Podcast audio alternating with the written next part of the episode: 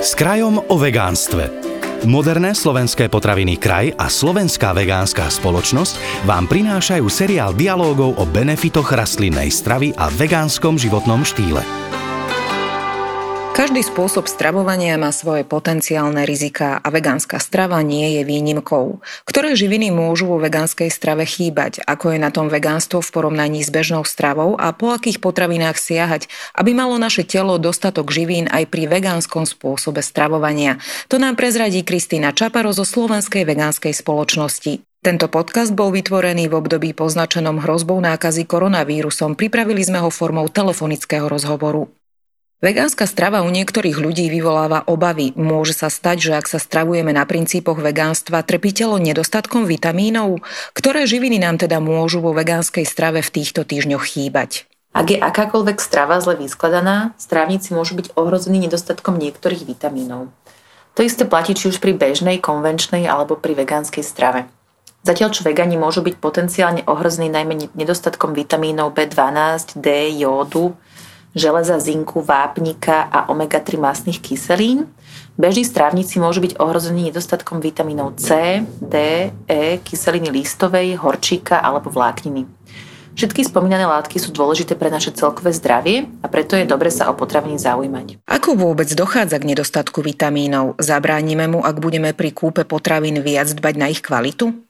Áno, je dôležité kupovať kvalitné potraviny, ale rovnako dôležité je dbať na kvalitu stravy, čiže dbať na to, aby naša strava zodpovedala určitým odporúčaniam pre zdravú výživu. V prípade vegánstva ide o to, aby bola naša strava čo najviac stvorená celistvými rastlinnými potravinami, ktoré opäť spomeniem, ovocie, zelenina, strukoviny, celozrné obilniny, orechy a semienka.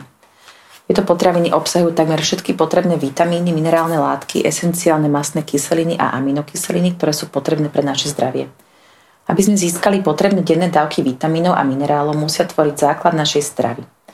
Výnimku predstavujú vitamíny B12, D a z minerálnych látok je to jód. Poďme k vitamínom, ktoré môžu byť v prípade vegánskeho stravovania nedostatkové a skúsme si to podrobnejšie rozobrať. Začníme napríklad vitamínom B12. Ten sa prirodzene vyskytuje takmer výlučne len v živočíšnych produktoch. Ako ho teda vieme doplňať? Najvýznamnejším rozdielom medzi bežnou a vegánskou stravou je potreba suplementácie vitamínu B12. B12 musia všetci vegáni doplňať vo forme výživového doplnku, pretože sa dnes prirodzene vyskytuje takmer výlučne len v živočišných produktoch. Vitamín B12 však nie je živočišného ani rastlinného pôvodu, je bakteriálneho pôvodu, tvoria ho baktérie nachádzajúce sa vo vode a v pôde. Z týchto zdrojov ho získavajú aj živožijúce zvieratá a to za každým, keď sa napijú z vody, z jazera alebo zjedia potravu zo zeme. Hospodárske zvieratá, ktoré dnes už tiež nemajú prirodzené životné podmienky, ho taktiež často suplementujú. No a keďže v našom modernom svete je voda zbavená baktérií a jedlo zbavené nečistôt, čo je síce prínosné pre prevenciu parazitárnych a infekčných ochorení, Pripravuje nás to však o prirodzený zdroj vitamínu B12. Preto je na vegánskej strave dôležité tento vitamín vždy doplňať. Zima sa nám už preklopila do jary a oveľa viac si užívame aj slnečné lúče, ktoré sú priamým zdrojom vitamínu D. Ten zvykne byť u vegánov tiež nedostatkový. Čo s tým a prečo je pre organizmus dôležitý? Vitamín D by mali doplňať všetci ľudia žijúci na Slovensku a to od oktobra do apríla, pretože ani bežná stravujúca sa populácia ho nepríjma dostatok počas chladnejších mesiacov. V letných mesiacoch mimo spomínaného obdobia príjmame tento vitamín vo forme slnečných UVB lúčov, vďaka ktorým sa nám v pokožke syntetizuje tzv. cholekalciferol, teda vitamín D3. Tento vitamín pôsobí ako hormón a stimuluje ukladanie vápnika do kostí. Ďalšou zložkou, ktorú organizmus potrebuje pre správne fungovanie, je jód. Ten je pridávaný do kuchynskej soli, ktorá má svoje pevné miesto aj vo vegánskom stravovaní. Stačí nám na doplňanie jódu používať len soľ? Kde môžeme ešte jód nájsť? Jód je dôležitý pre tvorbu hormónov štítnej žlazy a ešte v polovici minulého storočia bol nedostatok jódu tak závažný, že až 5% detí sa rodilo s tzv. endemickým kreténizmom, čo je postihnutie mozgu. Slovenské pôdy boli na jód vždy chudobné a preto tento problém prakticky vyriešilo plošné jodovanie kuchynskej soli.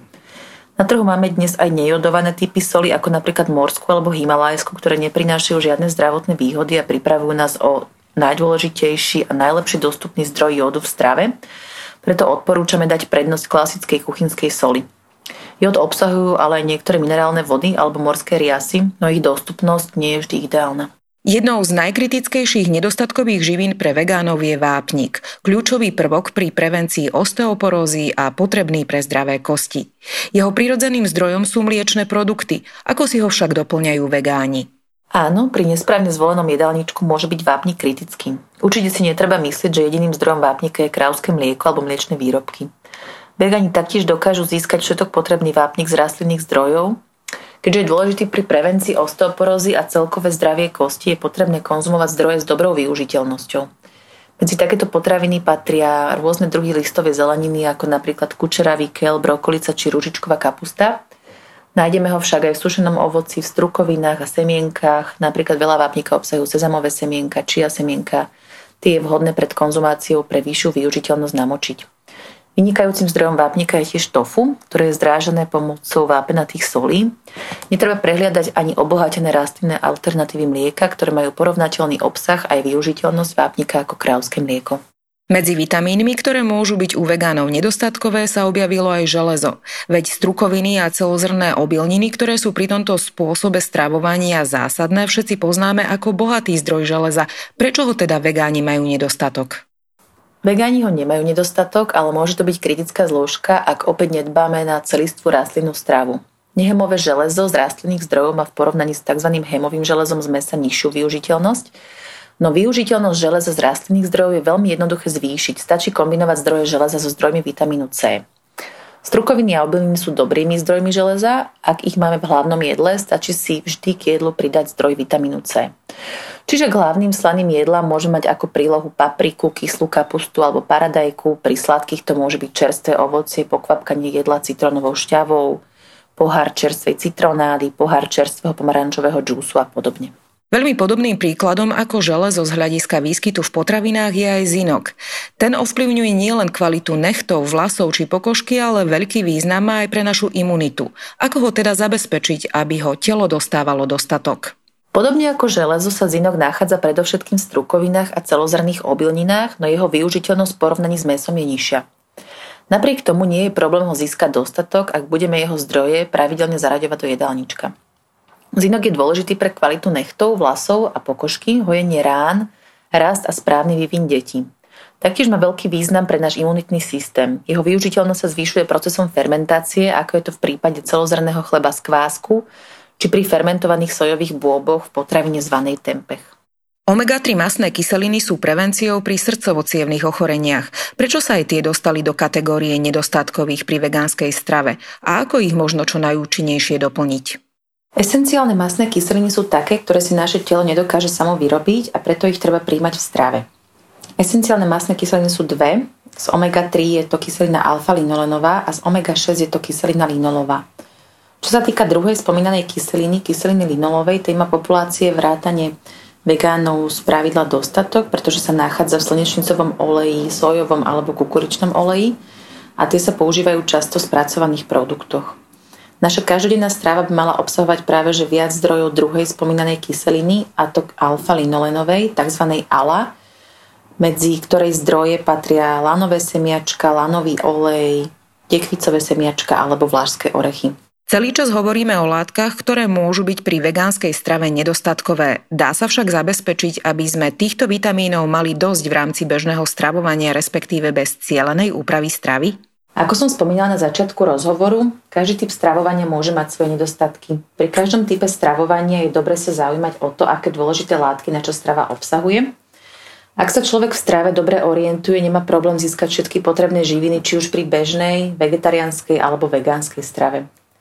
Čo sa týka vegánskej stravy, získať všetky potrebné živiny na vegánskej strave nepredstavuje žiaden problém.